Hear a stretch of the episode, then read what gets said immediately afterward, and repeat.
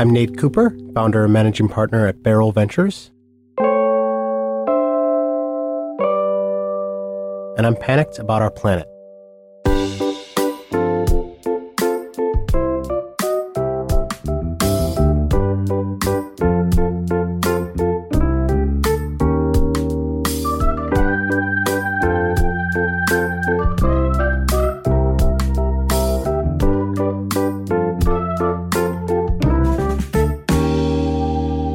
Knut!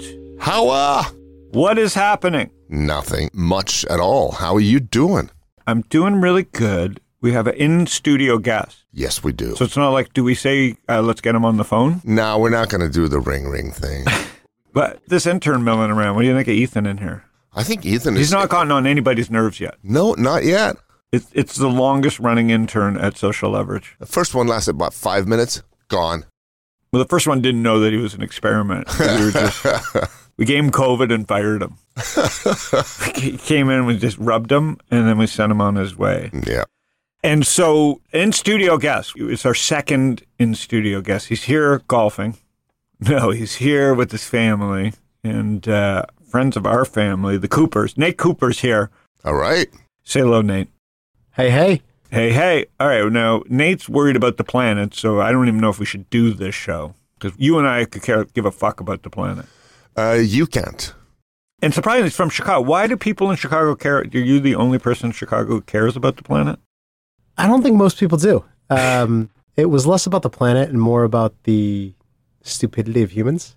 Yes. Well, that we get along with. As someone who founded StockTwits, people email me all the time. Go, how do you deal with all the idiots on StockTwits? I go, idiots, that's the internet. I think the two most common lines I say to entrepreneurs is, people aren't as smart as we think, and they're also not as dumb as we think. So they're somewhere in the middle. Yes. So you're down here visiting from Chicago. There is a lot of Chicago people in Arizona. When was the first time? What was the reasoning you guys came down here? My cousins moved out here 30 years ago before the 101 existed, and we started coming out here for spring break then, and I've come ever since. It's a Chicago town. You got Portillo's, you got Lou's. You've got the Blackhawks get more fans than the Coyotes.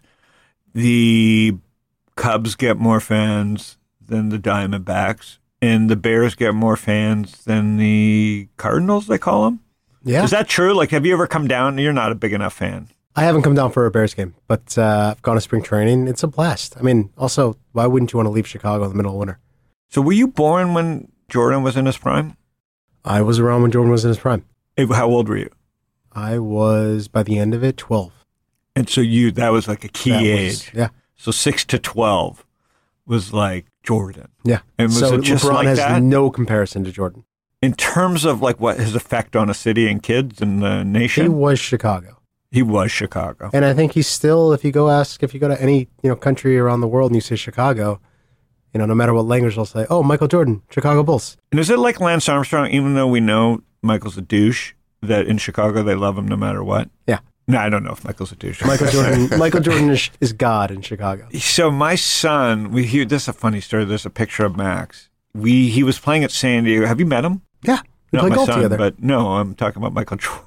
Oh, Michael Jordan and I did not play golf together. He said, people aren't as dumb as they normally are or smart. So have you met Michael? So I did my bachelor party in the Bahamas, and we went to a nightclub, and Michael Jordan was there with Ahmad Rashad. Just randomly. And so I say that he was on my bachelor party. We made eye contact once or twice. So that's my experience meeting Michael Jordan. That's not bad. He was there for an FTX conference. In the 70s. Big investor. Yeah, a pre-investing in the FTX. Well, that's when your bachelor party was. When was your bachelor party? Seven years ago, yeah, something like that. So, Max, speaking of Jordan, I'm scared of people. Like, when there's a rumor about a person, I'm like, he's like a god. So, he's playing at San Diego Country Club. There's a lot of athletes that play there in San Diego, and rumor is he's there, and Max is probably 11, so he's long retired. Everybody knows who Michael Jordan is. So he's making the turn, and I go, Max. This is like Instagram had just started. I go, Max, you're going to kill yourself if you don't go up to him and take a picture. And Max was like, he's a kid. He's like, okay. So he takes his phone over there, and Jordan's got a cigar. And I'm like, I think he's just going to kill Max, right? Because it's a private, like Michael's there to not be bothered. And Max goes right up to him, and I'm like 100 yards away, and I see him, and I'm so scared that, like, and he gets a selfie with Jordan. And I'm sure Jordan wasn't happy. He smiled in the photo, but Max had his shot with Max is going to be a great investor one day, just because he has absolutely no shame of getting in contact with people. Right. He probably texts you. Yeah. He is Max Homa. He's caddied for Max. He's played with Max Homa. So Max assumes they're best friends. So Max will text him. He goes, have a good round today. And I go, Max, you can't, just because you have his phone number doesn't mean you're allowed to text. He'll do the same thing with Xander. He ran into Xander, gets his phone number, and then texts him all the time. Amazing. And so... That's so cool. Yeah, it's pretty cool because Max was a shy kid. So anyway, so you were down here for Silverleaf. I think it's the center of the golf universe right now. We have Homa, we have Rom, we have Finau. Yeah. And they're there pretty much every day. It's just fun to see them practice. It's rare to get to see sort of masters of the world at their work. Yeah. It's kind of like watching you invest in FinTech. It's like you hear a sound from these guys. First of all, they huddle together, so they're all friendly. Yeah. Which is nice. They speak the same language of purity of golf. And the sounds that come off the ground when they hit a ball, as fans of golf, it's just a different... It's not even fun. I quit on you. I didn't even show up the other day. I was supposed to play with Nate, and I was just like, the weather wasn't perfect. I'm like, I don't like golf enough to spend 5 hours. I've got a rule: if it's under 40 degrees, I'm not going out there. Well, compared to Chicago, it was a good day for you. Yeah. For me, it wasn't a good day. So Nate and I have all this stuff in common. You knew me on Twitter, I guess? We met on Twitter, and then we got introduced through a mutual friend, and then we've become pals. And so Nate's dad is a member also at Silverleaf. He's a wild man. So tell quickly people about he's a classic entrepreneur. Pre-internet. Yeah, so my father and grandfather started a business selling fresh cut potatoes to Chicago hot dog stands in the 80s. That's amazing, right? It's old school. As dirty as it sounds. And then one day, one of the large chains called and said, hey, can you guys do onions? They didn't know what an onion was, but said, of course. Literally, I think they dried their first batch of onions in a coin-operated clothes dryer. And when they sold the business 20-something years ago, they were shipping close to 4 million pounds of produce a week. Chicago has got all these people that like do all... It's not just trading, it's real estate, it's manufacturing, it's produce. Chicago's the home of, like, unsexy businesses. And big money. Yeah, I mean, Chicago is the flyover. It's part of the flyover state, but it is the one state that used to not get flyover. What do you think since COVID? Like, has it become less relevant in COVID? It feels like no one brings up Chicago. I think you're sort of fighting this internal battle. You know, there's crime in the city. It's not as bad as everyone says. Chicago's always going to be a major hub because of transportation and logistics and supply chain and wealth. You know, we talk a lot over the last few years about people are building solutions for problems that don't exist, right? The ideas that come out of Chicago usually tend to be tangible ideas that are solving real problems that need to be solved. Mm-hmm. And the valuations tend to be much more realistic. I was having a conversation today about, you know, a Midwest Series A versus a coastal, you know, pre-seed. Right. It's a similar valuation. Yeah. And so I think Chicagoans tend to solve real tangible problems that need to be solved.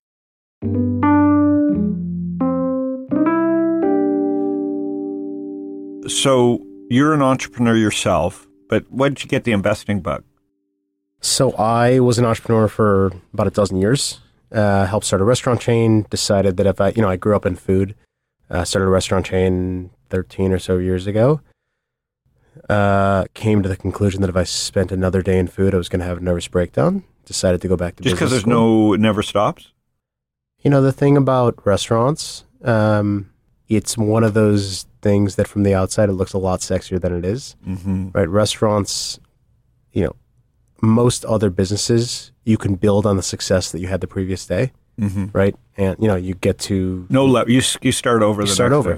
You're on stage every single day, and nobody cares what you guys did yesterday or the year before or the month before. If you mess up one time, someone's, you know, probably not going to come back. And so I decided to go back to business school. And, of course, started another food business, which was essentially if Lunchables and Blue Apron had a baby. I'm not sure why Kellogg let me graduate because I was barely in school. That was your idea during business school? Right before business school. Started it with... Is Kellogg named after Kellogg's, the cereal? Like the food brand? I should know this. I think there's some connection. There has to be. And so built that business up while I was in school. We raised a bunch of venture money from top-tier firms across the country. Business kind of exploded overnight. Had about 40, 50 employees by the time I graduated. And then about 6-7 years ago, we started having conversations with strategics and actually got a term sheet from one of the largest food companies in the world. I'm not going to name the name. And another top 5 food company in the world was going to invest. Went through 6 months of diligence, 60 days of legal back and forth, and 6 hours before funding, they pulled out of the deal and left us with a $500,000 legal bill and essentially bankrupted us, which was a harrowing experience. And how old were you? I was 30 at the time, I believe. Okay. It was about 6 months before we got married. So, going into my marriage unemployed. And... So you wound down Wise Apple? Wound down Wise Apple. It was obviously like your heart getting ripped out of you. In hindsight, probably the best thing that ever happened to me. Because it might not have worked? Not that it might not have worked. I think, first off, the business would have exploded during COVID. And going into a manufacturing plant in the middle of COVID with an infant and newborn, not really what I would have wanted to been doing. Got it. And secondly, growing up, I was always the kid that when you asked me what I was good at in life, I didn't really have a word to describe it, right? And, being an entrepreneur, you're wearing a million different hats, and I loved it, and I enjoyed it, and I thought I was good at it, but I still didn't really find my niche. And now, being on the other side as an investor, I feel like I was born to do this. And so we wound on Wise Apple, started investing kind of, not full-time, figured out sort of what I wanted to do with my life.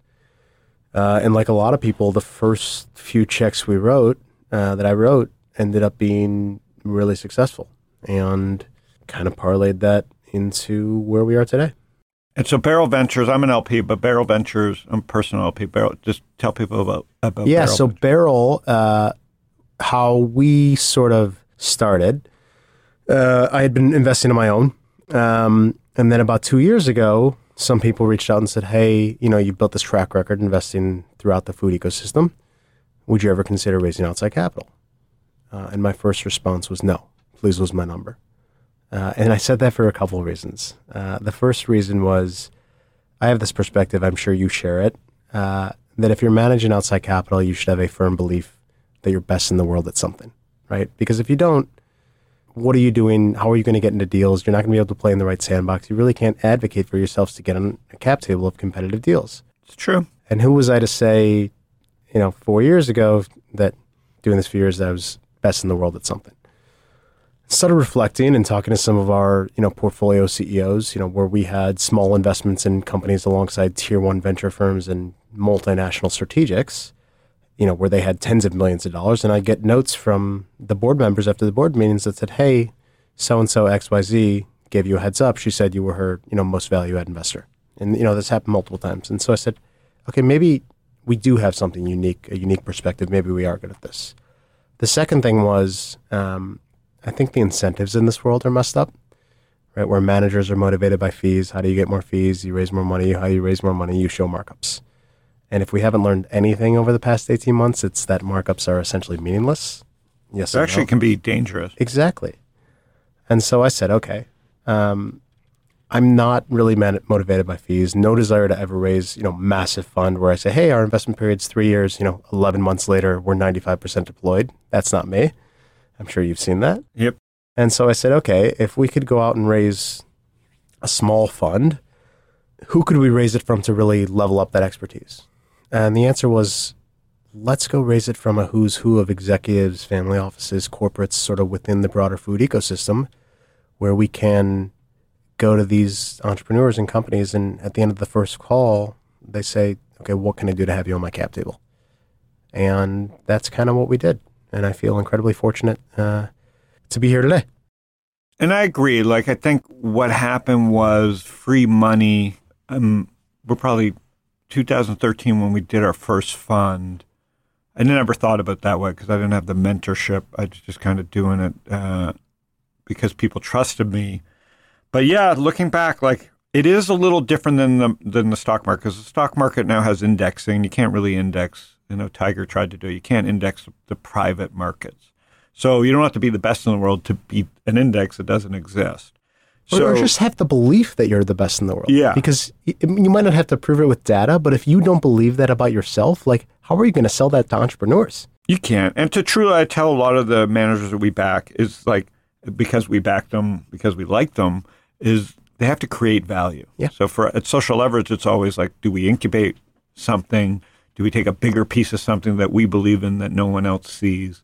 So it's this weird look at the world, and that's where the alpha comes from. But if you're, I think what we've learned from the last 5 years, if you're just doing market price deals with Sequoia and Andreessen and Index and everybody else, you're going to get below market returns, yeah. Especially since your money is a liquid. So we're going to have some terrible returns, in my opinion, in the venture world. So what is it about food? What's different about food going forward? First of all, it's a massive industry. Yeah. So what's exciting about food? You throw a dart at a board of, you know, anything across the food ecosystem. What I say is pre-farm to post-fork and everything in between. You throw a dart at a board and something is going to be broken in one of those places. And so, you know, from a 10,000 foot view, the way we look at the world is our food ecosystem is incredibly broken. And there's truly a multi-trillion-dollar opportunity to solve it. Right. So you look at the future of packaging, right? Packaging alone. Well, Arizona footprint. Packaging alone is a $1 trillion industry. And you read any, you know, Fortune 500 annual report, and they have a whole section devoted to packaging, right? Mm-hmm. We're committed to using... So food is packaging, yeah, too. We're committed to using less plastic. We're committed to using, you know, lowering our greenhouse gases, right? You know, so for an example, pallet wrap, shrink wrap. That is a $40 billion annual commodity. That is all petroleum-based. So shrink, everything's petroleum-based, right? That's why you're rich. Exactly. Okay, so shrink wrap. So is that for food packaging or wrapping? Anything, Italians, right? So it's essentially the same thing. And so anything that comes in a container, basically anything gets transported overseas or that's on... just petroleum. See-through petroleum. Is wrapped in, you know, plastic wrap. Mm-hmm. And so we invested in a company out of Melbourne, Australia, believe it or not, called Great Wrap. I'm in this. Yeah. Which is making a fully biodegradable pallet wrap out of potato waste that is not only at performance parity, but at price parity. And their biggest investor is the largest grocery chain in Australia. So it's no petroleum or less petroleum? No petroleum. And it's just potato. And no one knows potatoes like the Coopers. Does that make sense to you because you knew everything about potatoes? No, it kind of... I had this thesis on the future of packaging.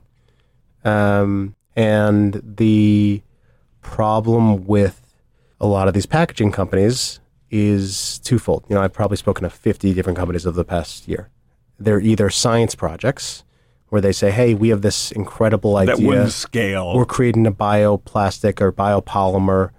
It's 5 to 6 years away from commercial viability, if ever. And no one wants that. Right? And nobody wants that. And, you know, I'm okay betting on execution risk or market risk, right? But betting on both of those is when it becomes a scary proposition. Or, hey, we have a solution, but it's 4, 5, 12 times the price, right? And these massive companies only care about, you know, the future of packaging until it affects their bottom line. And so they won't do that. If you don't have something that's near price parity or line of sight to price parity, nobody cares.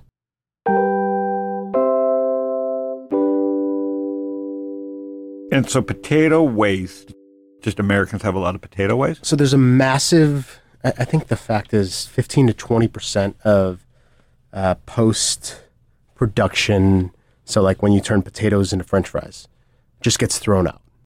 So McDonald's is the biggest waste producer? Not directly, but there, you know, there's a Simplot, there's a bunch of, and so they're figuring out... Oh, the people who cut it. People who cut the potatoes, right?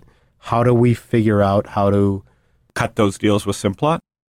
Or, there, you know, there's a few other companies. How do we figure out how to take sort of the agricultural by waste of creating, you know, French fries or veggie noodles or whatever it is and create a different product out of it? So there's a lot of different companies that are using these agricultural waste streams to create bioplastics or other use cases. And that plastic then is it look like the plastic? You Wouldn't know.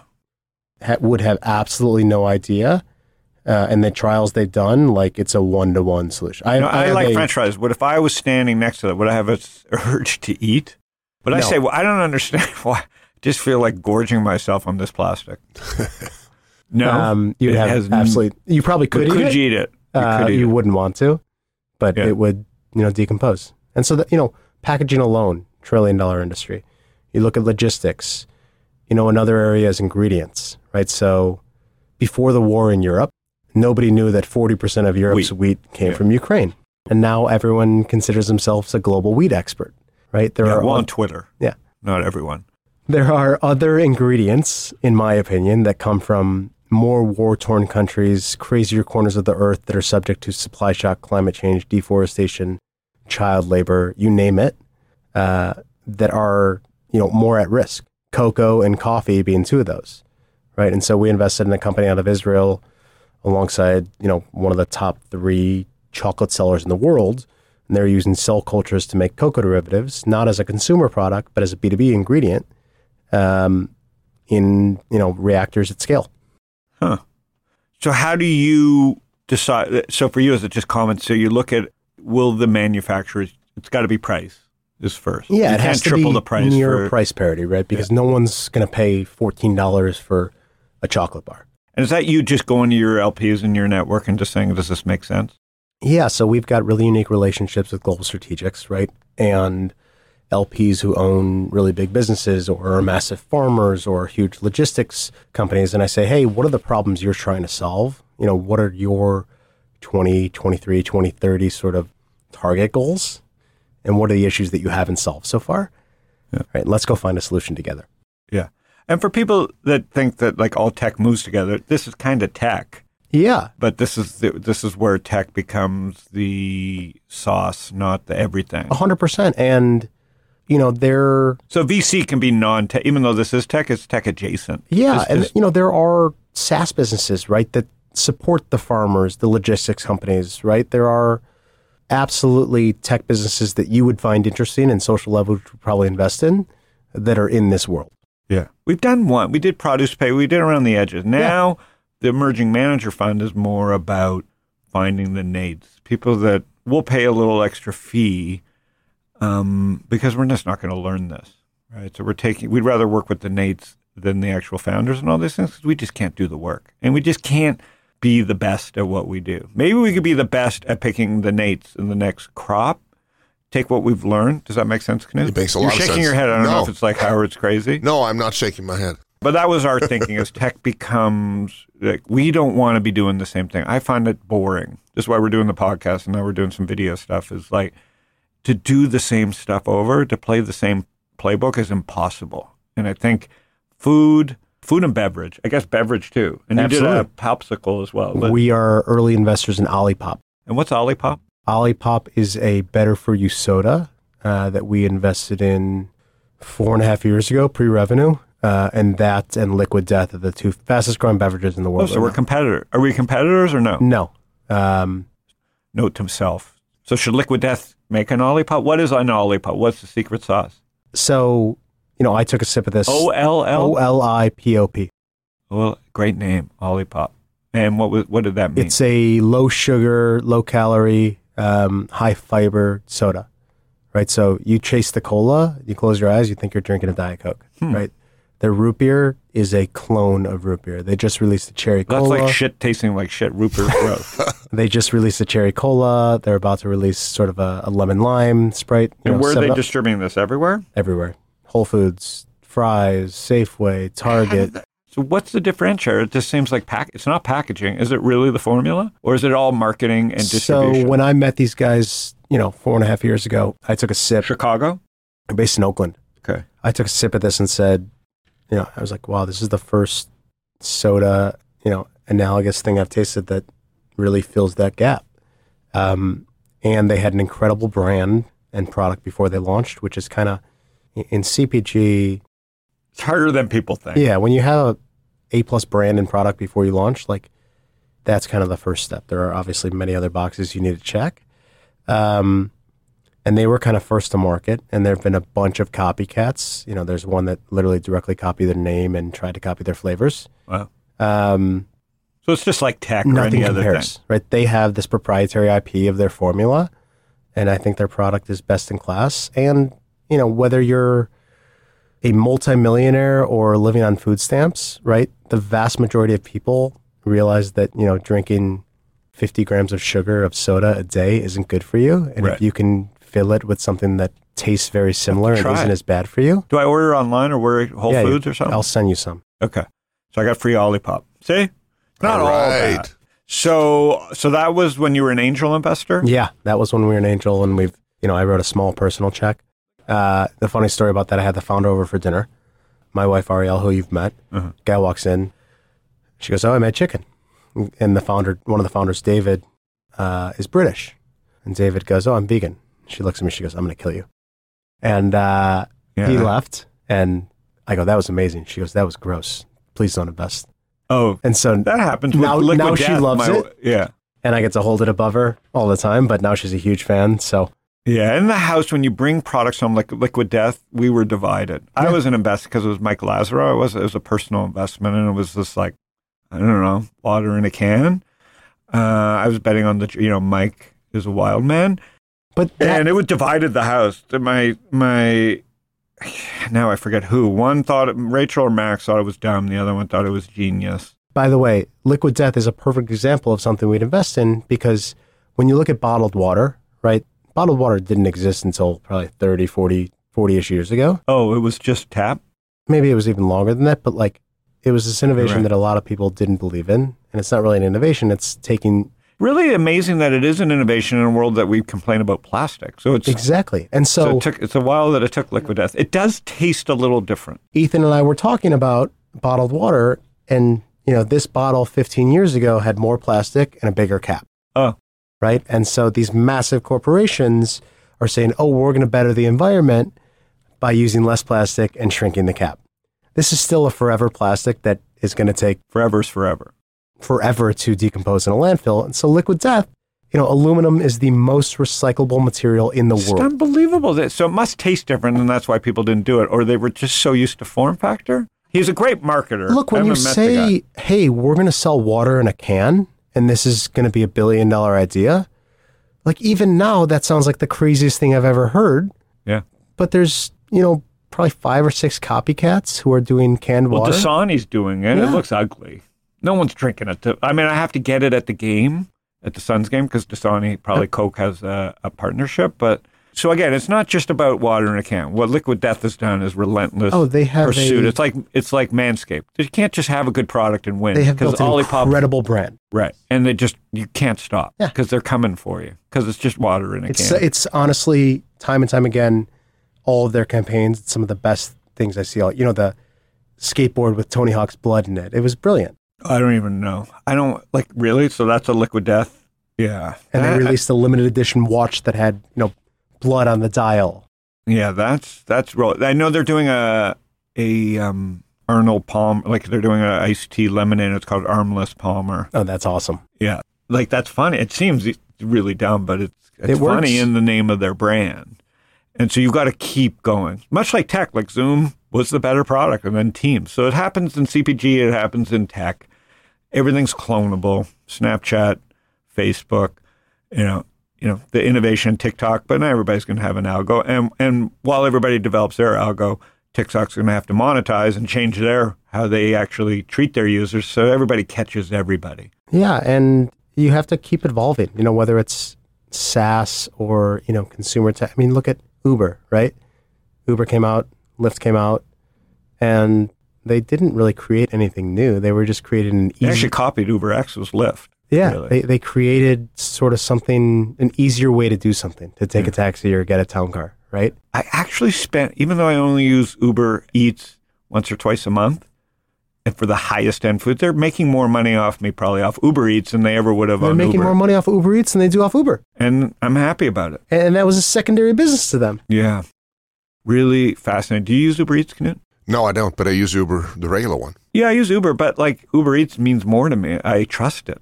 Like it actually works, and the drivers seem happy. And it does, you know, my son's ordering $9 burgers, so that makes no sense from like a McDonald's. But if you're going to order and get ripped off at Nobu, I'd rather eat it at home than in the restaurant.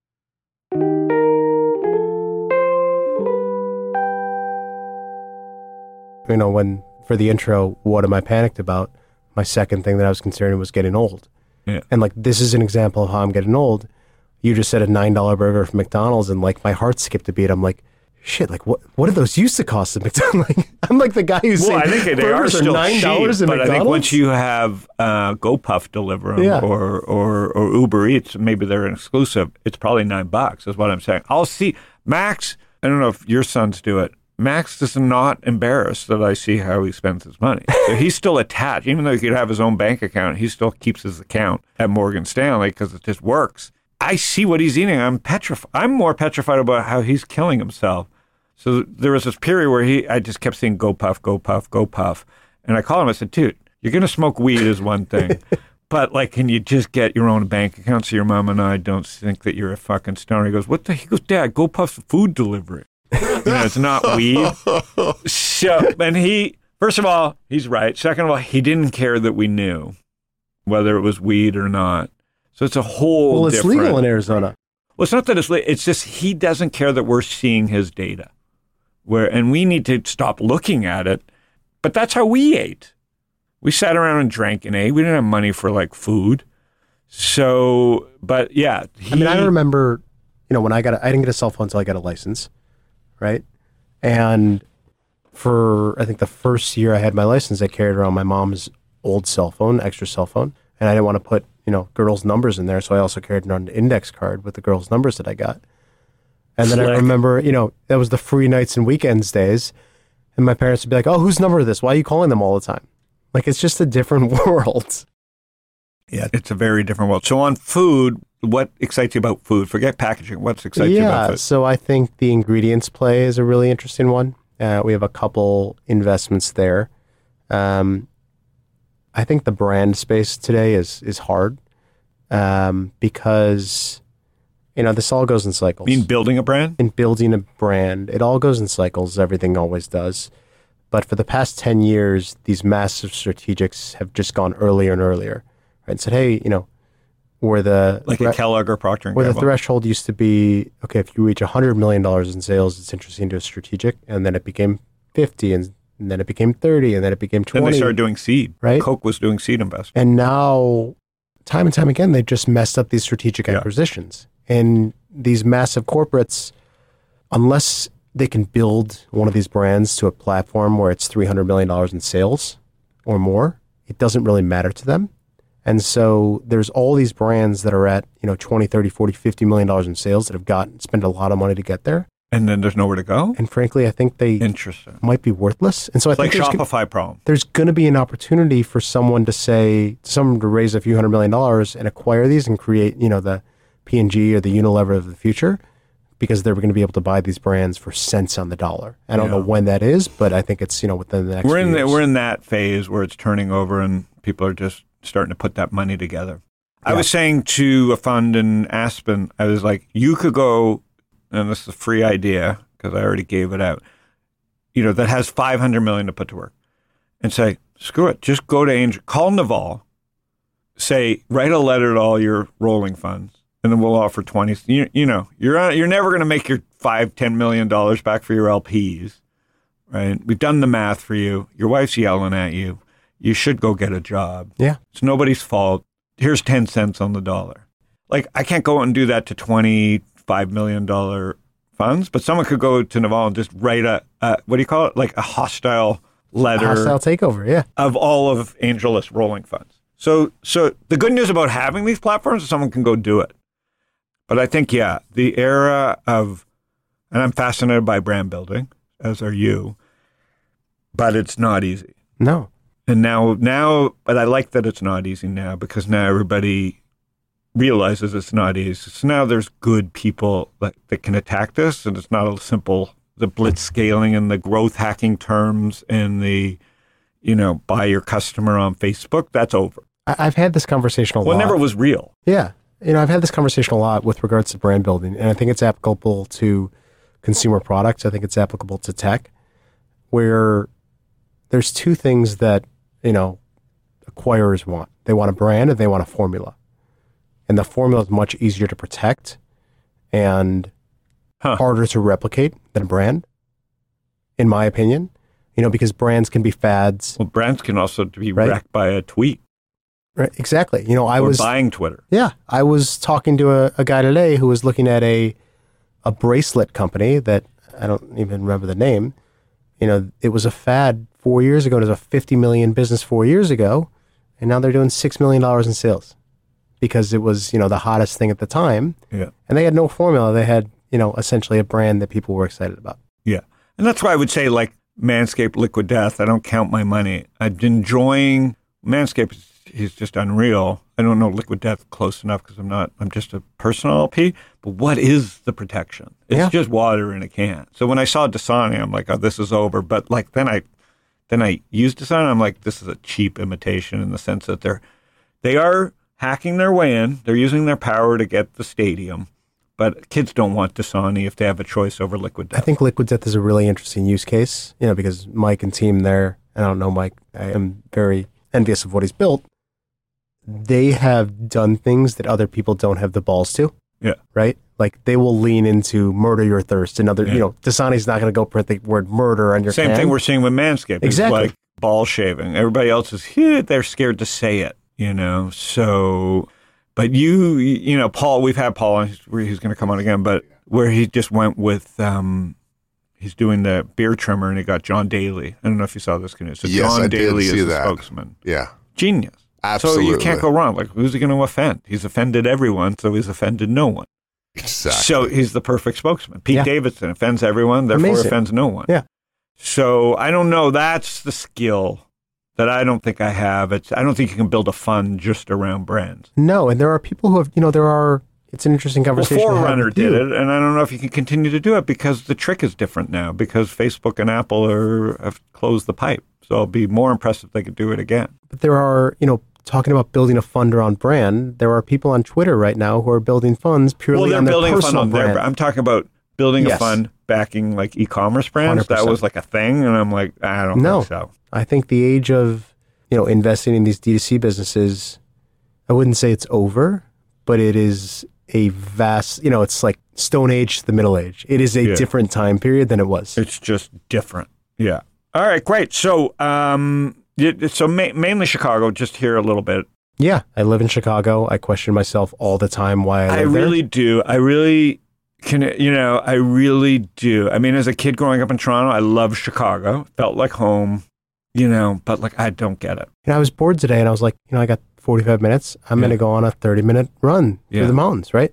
Chicago, I got 45 minutes. I'm like, I'm going to go sit on my couch and probably fall asleep for an hour. It's just different. It's a different lifestyle, and it feels outdated. And I know people love their city. People love Chicago. They feel they can't leave. I don't know. I feel like they should leave. It feels sad at some level because it's cold and like windy and these big streets. Is downtown coming back?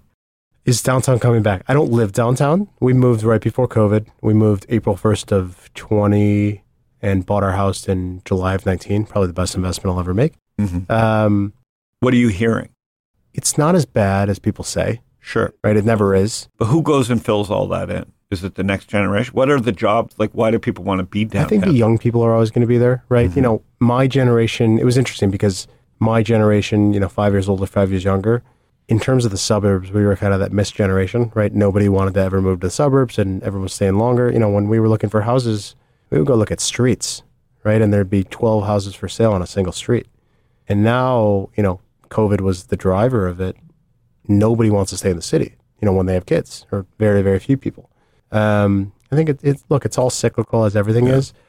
I love the city of Chicago. I think it's always going to exist. And I think it's, I feel safe when I'm there, right? And if you don't do stupid things, if you're not walking on the street by yourself, you know, at midnight, you're going to be fine. No, but I'm just talking weather. Yeah. Lifestyle. Forgetting there's crime everywhere. No, the weather is always going to exist. Right. Like, I don't get it. And Chicago's like they're all here, but that they go back. Yeah. I guess because they feel it's close and they can just get away.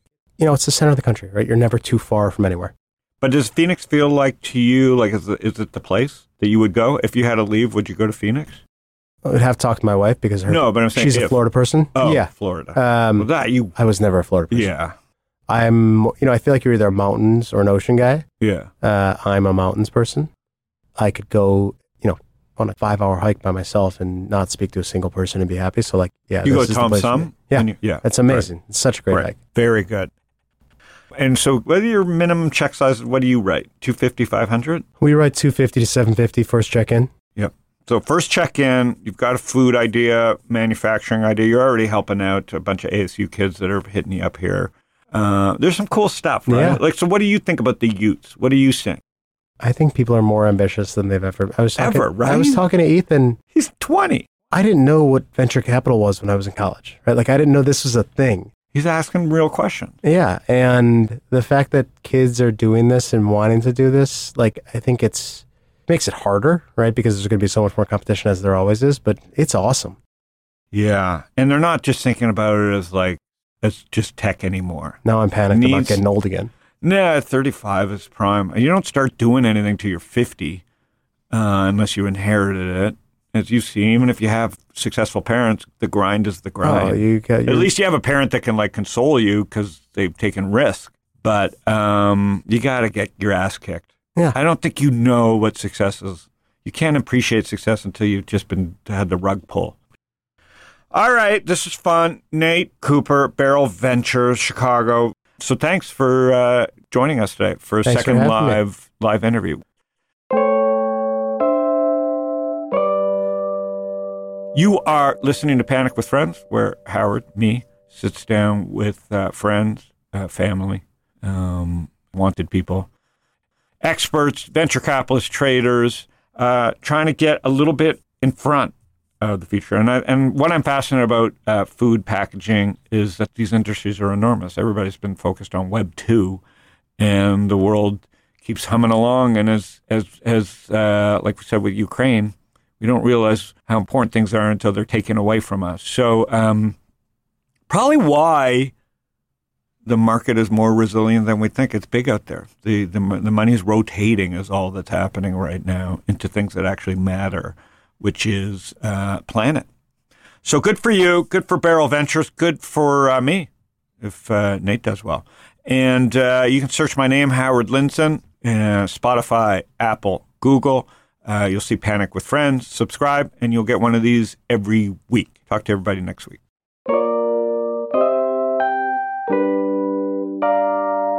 Howard Linzen is the founder and general partner at Social Leverage.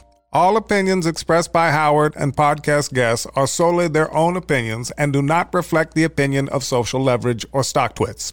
This podcast is for informational purposes only and should not be relied upon for decisions.